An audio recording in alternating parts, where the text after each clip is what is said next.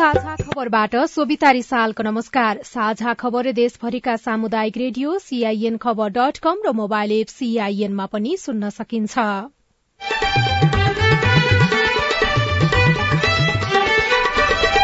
प्रधान न्यायाधीश सबरा विरूद्ध संसदमा महाभियोग प्रस्ताव दर्ता। न्यायालयमा देखिएको गतिरोध अन्त्य गर्न महाभियोग दर्ता गरेको दावी अचानक महाभियोग दर्ता गराएकोमा एमालेको आपत्ति। प्रमुख प्रतिपक्षको सहयोग बिना यो महाभियोग पास पनि हुँदैन। अनि प्रमुख प्रतिपक्षलाई जानकारी थाहा केही पत्तो नदिइकन जुन ढङ्गबाट ल्याएर जे पनि गर्न सक्छ। प्रधान न्यायाधीश विरूद्धको महाअभियोग तथा एमसीसी बारेमा छलफल गर्न सभामुखद्वारा सर्वदलीय बैठक आह्वान निर्वाचन आयोग निर्वाचनको तयारी तीव्र पार्दै वैशाख उन्तिससम्म अठार वर्ष उमेर पुगेका नागरिकले मतदान गर्न पाउने। हुने अघिल्लो दिन पनि अठार वर्ष पुग्ने नागरिकले भोट हाल्न पाउने गरी व्यवस्था गरियो। एमसीसी कुनै पनि हालतमा संसदबाट पारित गर्ने सरकारको अडान कोरोना भएको एक महिनापछि मात्रै खोप लगाउन डाक्टरहरूको अनुरोध। आज विश्व रेडियो दिवस। प्रविधिसँगै रेडियोहरू पनि फेरिँदै सामुदायिक रेडियो विकास निर्माणका पनि सहयोगी। रेडियोको विश्वसनीयता कायमै छ र यति पुरानो इतिहास बोक्दै गर्दाखेरि पनि आजको यो बदलिदो युगमा पनि रेडियोले आफूलाई जोगाइराख्नु ठूलो कुरा हो। र ए डिभिजन लीग अन्तर्गत आज भएका दुवै खेलमा बराबरी।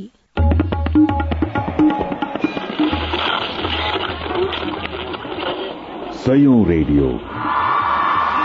हजारौं रेडियो कर्मी र करोड़ौं नेपालीको माझमा यो हो सामुदायिक सूचना नेटवर्क सीआईएन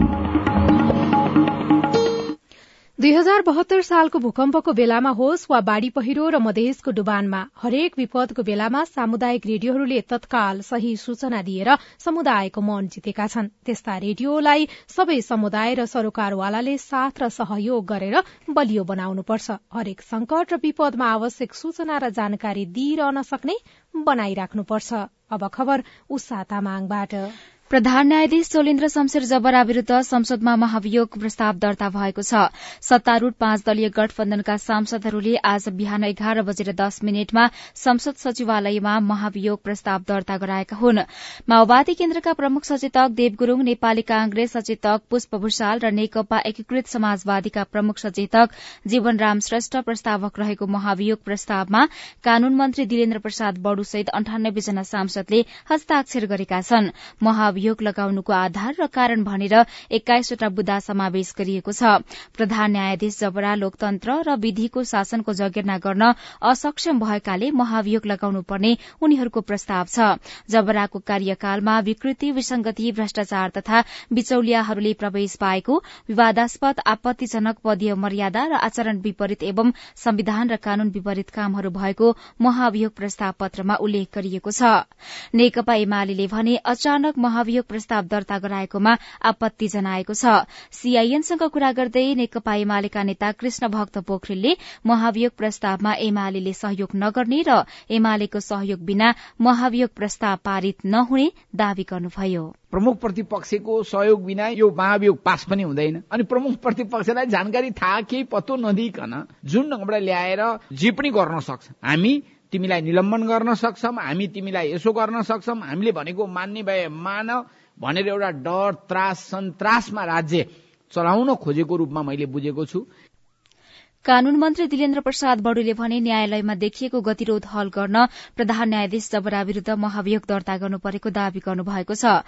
पत्रकारहरूसँग कुरा गर्दै मन्त्री बडुले प्रधान न्यायाधीश जबरामा न्यायालयको गरिमा जोगाउने चिन्ता नदेखिएकाले पनि महाभियोग दर्ता गर्नु परेको दावी गर्नुभयो।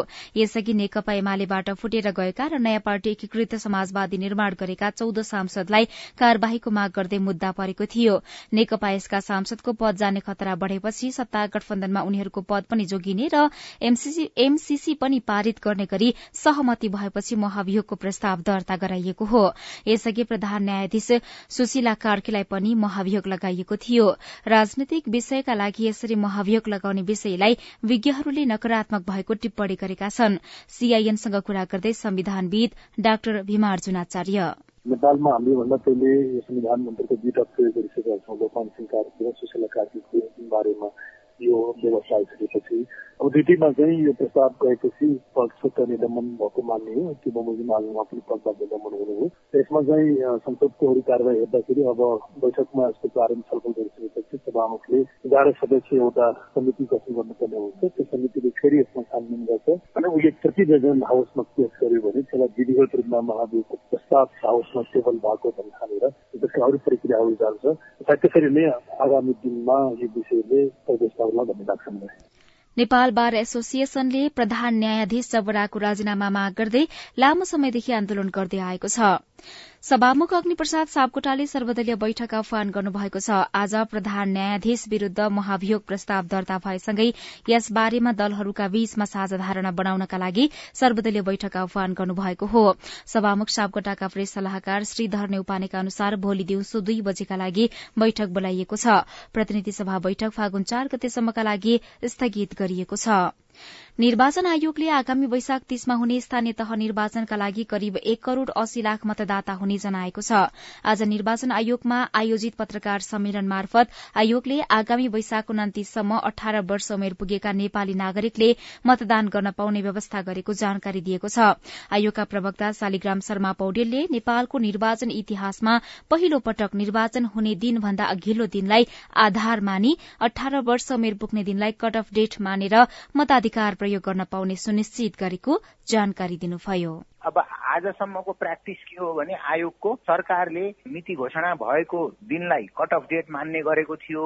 त्यसले गर्दा अर्को तीन महिना चार महिनाको बीचमा अठार वर्ष पुग्ने युवाहरू मतदानबाट वञ्चित हुन्थे। तर अहिले निर्वाचन हुने अघिल्लो दिन पनि अठार वर्ष पुग्ने नागरिकले भोट हाल्न पाउने गरी व्यवस्था गरियो। जसको कारणले करिब दुई लाख युवाहरूले मतदान गर्न पाउने आयोगको अनुमान छ। सरकारले अमेरिकी सहयोग परियोजना एमसीसी कुनै पनि हालतमा संसदबाट पारित गर्ने स्पष्ट पारेको छ। एघारौं विश्व रेडियो दिवसको अवसरमा सामुदायिक रेडियो प्रसारक संघ अकुराब नेपाल लगायतका प्रसारण संस्थाले आज ललितपुरमा गरेको अन्तर्क्रिया कार्यक्रममा सरकारका प्रवक्ता संचार तथा सूचना प्रविधि मन्त्री ज्ञानेन्द्र बहादुर कार्कीले कुनै पनि हालतमा एमसीसी परियोजना संसदबाट पारित गर्ने तयारी भएको जानकारी दिनुभयो। यो परियोजना बन्द कोठाबाट आएको परियोजना होइन। यसका निमित्त बाबुराम भट्टराईको पालाको सरकारदेखि शेरबहादुर देउवाको नेतृत्वको सरकार सबै त्यस बेलादेखिका प्रधानमन्त्रीहरू यसमा सक्रिय योगदान छ र यसरी आएको जुन परियोजना छ यो परियोजनालाई सार्वभौम संसदमा छलफल गरेर हामी एउटा निष्कर्षमा पुग्नुपर्छ। मुलुकलाई अन्यलमा लाने काम हामीबाट गरिनुहुन्न। स्वास्थ्य तथा जनसंख्या मन्त्रालयले कोरोना संक्रमण पुष्टि भएको एक महिनापछि मात्रै कोरोना भाइरस विरूद्धको खोप लगाउन आग्रह गरेको छ। आज नियमित जानकारीका क्रममा मन्त्रालयका सह प्रवक्ता डाक्टर समीर कुमार अधिकारीले संक्रमण मुक्त भएको एक महिनापछि मात्रै खोप लगाउन अनुरोध गर्नुभयो। कोविड उन्नाइस विरूद्धको खोपको पहिलो मात्रा वा दोस्रो मात्रा वा बुस्टर मात्राको लिने क्रममा रहनुभएका सबैले संक्रमण मुक्त भएको एक महिनापछि मात्र कोविड उन्नाइस विरूद्धको खोप लिनुहुन अनुरोध छ। कोविड उन्नाइस विरूद्ध पूर्ण मात्रा लगाएको छ महिना पूरा भएका अठार वर्ष र सोभन्दा माथिका व्यक्ति सबैलाई खोप उपलब्धताका आधारमा कोभिसिल्ड अस्ट्राजेनेका मोडर्ना वा फाइजर खोप बुस्टर मात्राका रूपमा प्रदान गरिनेछ। नेपालमा हालसम्म एघार लाख दस हजार चार सय एकहत्तर जनालाई कोरोना संक्रमण पुष्टि भएको छ भने एघार हजार आठ सय बयानब्बे जनाको मृत्यु भएको छ। मन्त्रालयका अनुसार कोरोना संक्रमित घट्दै जाँदा सक्रिय संक्रमितको संख्या बाइस हजार पाँच सय चौरासी रहेको चौरासी पुगेको छ। राज्य व्यवस्था परिवर्तन भयो। हिजो सशस्त्र संघर्षको नेतृत्व गर्नेहरू आज सत्तामा छन्। उनीहरूको जीवनशैली फेरिएको छ तर द्वन्द प्रभावित अहिले पनि संघर्षपूर्ण जीवन बाँचिरहेका छन्। ज्यान त गुमाइदियो तर सोही परिवारको बच्चाहरू कुन ठाउँमा छ कुन ठाउँमा राख्ने हो भनेर हेर्ने कसले? रोल्पा रुन्टीगढ़ी गाउँपालिका ओडा नम्बर नौ होलेरीका तुलसा विक माओवादीले हतियार उठाएपछि देशमा दश वर्षसम्म सशस्त्र संघर्ष चल्यो। त्यसैका पृष्ठभूमिमा राज्य सत्ता फेरिए पनि द्वन्द पीड़ितको जीवन उस्तै छ। मेरो आँसु बोक्दा मेरो बच्चा बच्ची निराश भइहाल्छन्। अठहत्तर सालसम्म पनि खै कसले के हेर त? मेरो छोराले पढाउन पठाएको छु।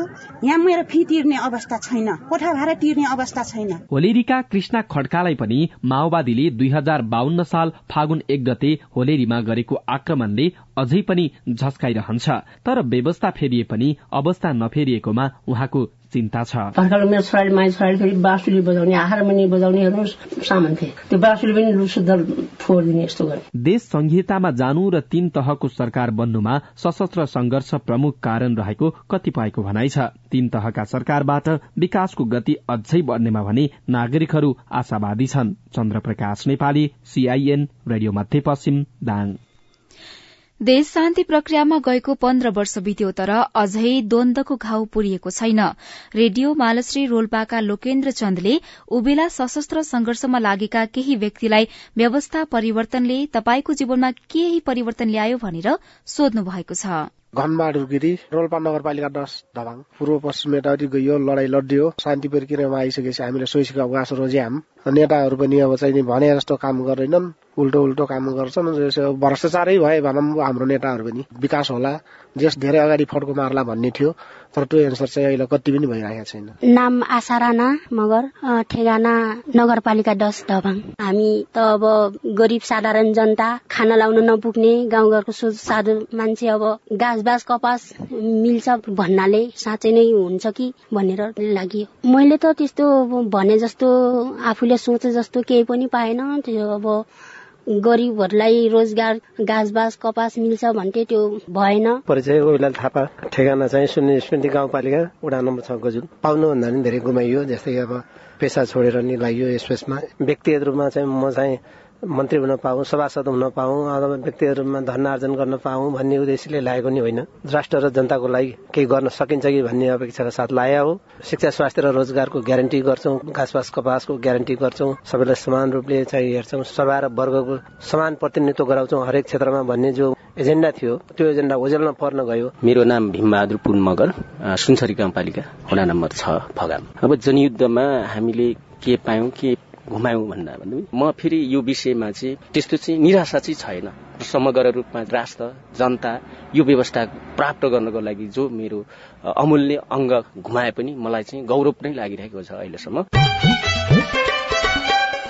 साझा खबरमा एउटा खेल खबर। शहीद स्मारक ए डिभिजन लीग फुटबल अन्तर्गत आज भएको दुवै खेल बराबरीमा सकिएको छ। पहिलो खेलमा न्यूरो टीम एनआरटी र हिमालयन शेर्पाले गोल रहित बराबरीको खेल खेलेका छन् भने एपीएफ र संकटा बीचको खेल पनि गोल रहित बराबरीमा सकिएको छ। गोल रहित बराबरीमा खेल सकिएपछि चारवटै टोलीले एक एक अंक बाँडेका छन्।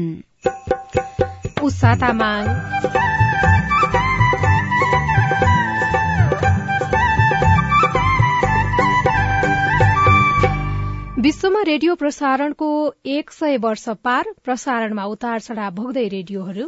अहिले पनि त्यसै गरी रेडियो सुन्न मन लाग्छ। सुन्छु पनि।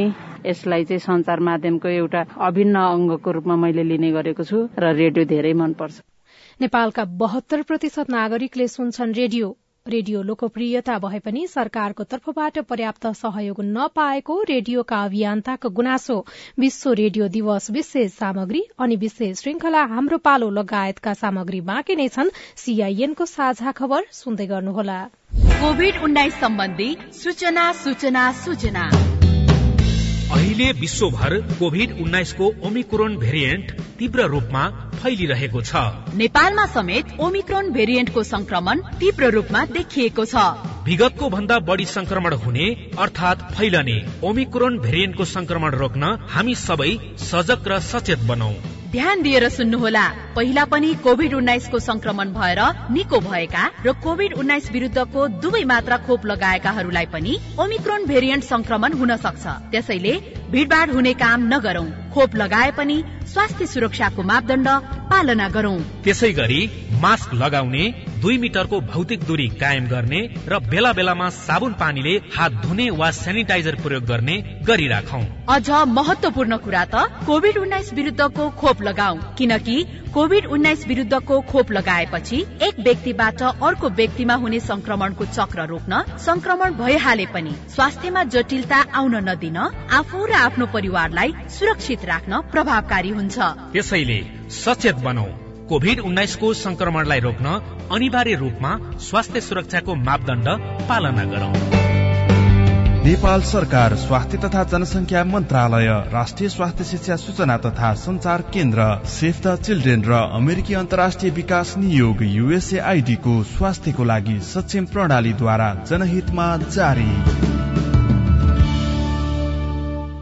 सामाजिक रूपान्तरणका लागि यो हो सामुदायिक सूचना नेटवर्क सीआईएन तपाई सामुदायिक सूचना नेटवर्क सीआईएनले तयार पारेको साझा खबर सुन्दै हुनुहुन्छ। विराटनगरको कोशी अस्पतालमा निर्माण भएको प्रसूति गृह बर्थिङ सेन्टरमा आजदेखि उपचार सेवा शुरू भएको छ। आज आयोजित एउटा कार्यक्रमका बीच प्रसूति सेवा शुरू गरिएको हो। दैनिक सरदर तीसजना महिला सुत्केरी हुने गरेको यो केन्द्रमा प्रसूति सम्बन्धी अन्य सेवा लिनेको संख्या भने एक जना भन्दा बढ़ी हुने गरेको रेडियो पूर्वाञ्चल विराटनगरले खबर पठाएको छ। रेडियो प्रविधि आविष्कार भएको बीस वर्षपछि अर्थात सन् उन्नाइस सय बीसमा पहिलो पटक अमेरिकाको पेन्सलभेनियामा रेडियो बजेको थियो। सय वर्षभन्दा लामो अवधिमा प्रविधिको विकास र विस्तारमा थुप्रै उतार चढ़ाव आए तर रेडियो उही विश्वासका साथ बजिरहेको छ। प्रविधि फेरिए पनि श्रोता घटेका छैनन्। जनकपुरका विद्या शाहलाई हरेक बिहान रेडियोबाट समाचार नसुनी चित्तै बुझ्दैन।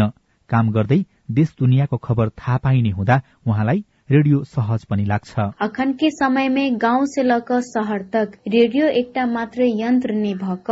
हमर अहाँ सबके तेसर आय के रूप में धनकुटाका पेमा लामालाई पनि रेडियो सुन्ने बानी परिसक्यो। उहाँलाई रेडियोबाट पाइने सूचना र सन्देश भरपर्दो लाग्छ। अहिले पनि त्यसै गरी रेडियो सुन्न मन लाग्छ। सुन्छु पनि। यसलाई चाहिँ संचार माध्यमको एउटा अभिन्न अङ्गको रूपमा मैले लिने गरेको छु र रेडियो धेरै मनपर्छ। रेडियो प्रति श्रोताको विश्वास नघटेको तथ्याङ्कले पनि पुष्टि गर्छ। सियरकास्ट इनिसिएटिभ नेपालले गरेको अध्ययन अनुसार नेपालका बहत्तर प्रतिशत नागरिक रेडियो सुन्छन्। नेपालमा हाल सात सय भन्दा बढ़ी रेडियो प्रसारणमा छन् र ती रेडियो नागरिकको दुःख सुखका सहयात्री बनेका छन्।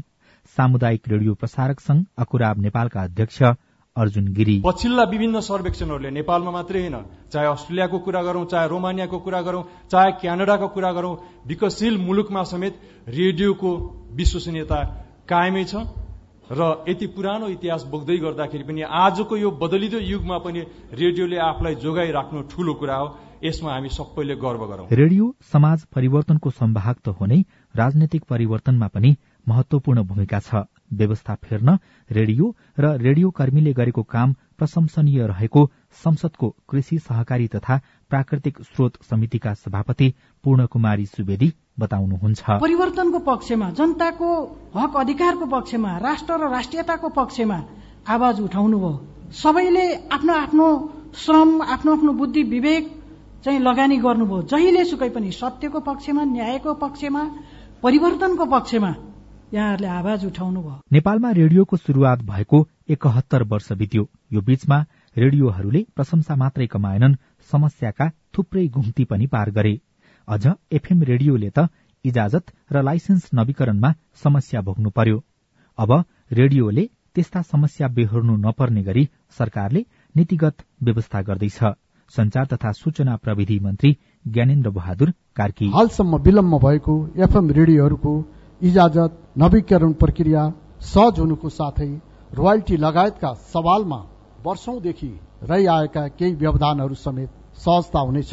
म रेडियोको असल श्रोता पनि भएकोले रेडियोप्रति सधैँ सकारात्मक छु। नेपालका दूर दराजका बस्तीमा सूचना पुर्याउन र दुर्गमका समस्या सरकारलाई सुनाउन रेडियोहरूले पुलको काम गरिरहेका छन्। तर बढ़दो रेडियोको संख्यामा गुणस्तरीयता हराउँदै गएकोमा भने विज्ञहरूको चिन्ता छ। Rajan Ruchal CIN Kathmandu.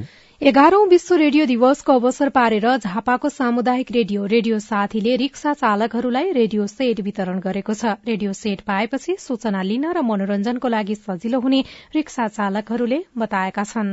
Jhapa मेचीनगरका city safari चालक बालकृष्ण नेउपाने भ्याएसम्म रेडियो सुन्नुहुन्छ। सामुदायिक रेडियोबाट प्राप्त हुने सूचना र जानकारी उहाँका लागि काम लाग्ने विषय हुन्। रेडियो दिवसको अवसरमा रेडियो साथीले आयोजना गरेको कार्यक्रममा पुगेर उहाँले रेडियो सेट पनि प्राप्त गर्नुभयो। यसबाट अब थप सूचना जानकारी र मनोरञ्जनका लागि सजिलो हुने उहाँको विश्वास छ। यो रेडियो दिवसमा आज मैले रेडियो पाउँदा धेरै धेरै खुसी लागेको छ रेडियो साथीलाई गाउँ गाउँ ठाउँ ठाउँमा सुनाउने धेरै चाहना छ। उहाँ जस्तै दसजना सिटी चालकलाई रेडियो वितरण गरिएको छ। रेडियो दिवसमा रेडियो सेट पाउँदा खुशी लागेको सिटी चालक करूणा खरेल बताउनुहुन्छ। हामीहरूलाई यो रेडियो वितरण गर्नुभएको छ। म खुसी छु यसमा अनि यो यहाँनिर चाहिँ अब हाम्रो गाउँठाउँको वरिपरिको अनि मेचीनगरभरिको अनि जस्तो कि हाम्रो झापाभरिको न्युजहरू आउँछ अनि हामी सूचनाको छिटो छरितो र सर्वसुलभ माध्यम रेडियोको पहुँच बढ़ाउन र जतिसक्दो धेरै नागरिकमा सूचना पुर्याउन रेडियो सेट वितरण गरिएको रेडियोका निर्देशक पुनम प्रधानले बताउनुभयो। सूचनाको प्रभावकारी स्रोत बनेको रेडियोलाई अझै धेरै नागरिकका माझमा पुर्याउन यस्ता गतिविधिले सघाउ पुर्याउने सरोकारवाला बताउँछन्। सुषमा राजवंशी सीआईएन रेडियो साथी झापा।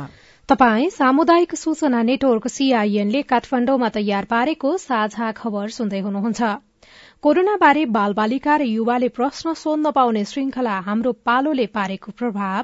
यो कार्यक्रमले चेतना जगाउनको निम्ति महत्वपूर्ण भूमिका खेलेको छ। प्रश्नहरूको जवाब दिइरहँदाखेरि हामीले धेरै कुराहरू बुझाउने मौका पाएका छौं। कोरोनाका बारेमा भ्रम चिर्न र सकारात्मक सन्देश प्रवाह गर्न भूमिका खेलेको बारेमा चर्चा विशेष श्रृंखला हाम्रो पालो बाँकी नै छ। सीआईएनको साझा खबर सुन्दै गर्नुहोला। नमस्कार म राजेश हमाल। सबैभन्दा पहिले त म तपाईँलाई कोविड विरूद्धको खोप लगाउनु भएकोमा धन्यवाद दिन चाहन्छु। कोविड विरूद्धको खोप लगाएर तपाईँले जिम्मेवार नागरिकको परिचय दिनुभएको छ। यदि तपाईँले कोविड विरूद्धको खोप लगाउनु भएको छैन भने आफ्नो पालोमा खोप लगाइहाल्नुहोस्। फेरि खुशीको कुरा त अहिले बाह्र वर्ष माथिका बाल बालिकाहरूका लागि पनि खोप आइसकेको छ। उनीहरूलाई पनि खोप लगाऊ खोप लगाउन पनि मैले बिहे गर्नका लागि सोचे जस्तो सोच्नुपर्छ र। निर्धक्क भई खोप लगाऊ याद राखौ खोप लगाए पनि मास्कको अनिवार्य प्रयोग गरौं र अरूलाई पनि मास्क लगाउन अनुरोध गरौं। एक अर्काको बीचमा दुई मिटरको दूरी कायम गरौं सेनिटाइजर प्रयोग गरौं अनि बेला बेलामा साबुन पानीले हात धुन नबिर्सनुहोला। नेपाल सरकार स्वास्थ्य तथा जनसंख्या मन्त्रालय राष्ट्रिय स्वास्थ्य शिक्षा सूचना तथा संचार केन्द्र अमेरिकी अन्तर्राष्ट्रिय विकास नियोग यूएसएआईडीको स्वास्थ्यको लागि सक्षम प्रणाली र सेभ द चिल्ड्रेनद्वारा जनहितमा जारी। सामाजिक रूपान्तरणका लागि यो हो सामुदायिक सूचना नेटवर्क सीआईएन तपाई सामुदायिक सूचना नेटवर्क सीआईएनले काठमाण्डुमा तयार पारेको साझा खबर सुन्दै हुनुहुन्छ। साझा खबरमा अब प्रस्तुत छ विशेष श्रृंखला हाम्रो पालो।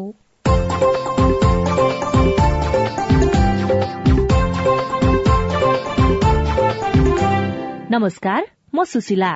हाम्रो पालोमा हामी कोभिडसँग जोडिएका थुप्रै बालबालिका र युवाहरूको प्रश्न लिँदै त्यसको उत्तर खोज्ने प्रयत्न गर्नेछौ। कोभिड संक्रमण फैलिएपछि घरको बसाई बालबालिका तथा युवाहरूको मनोविज्ञानमा परेको प्रभाव यो समयमा उनीहरूलाई उत्प्रेरणा कसरी दिने अभिभावक र शिक्षकबाट उनीहरू कस्तो व्यवहार खोजिरहेका छन्? स्थानीय सरकार र सरोकारवालाले उनीहरूका लागि के के गरिरहेका छन् जस्ता विषयवस्तुमा सवाल जवाफ खोज्नेछौ। आज हामी हाम्रो पालोको पैंतिसौं खण्डमा छौं।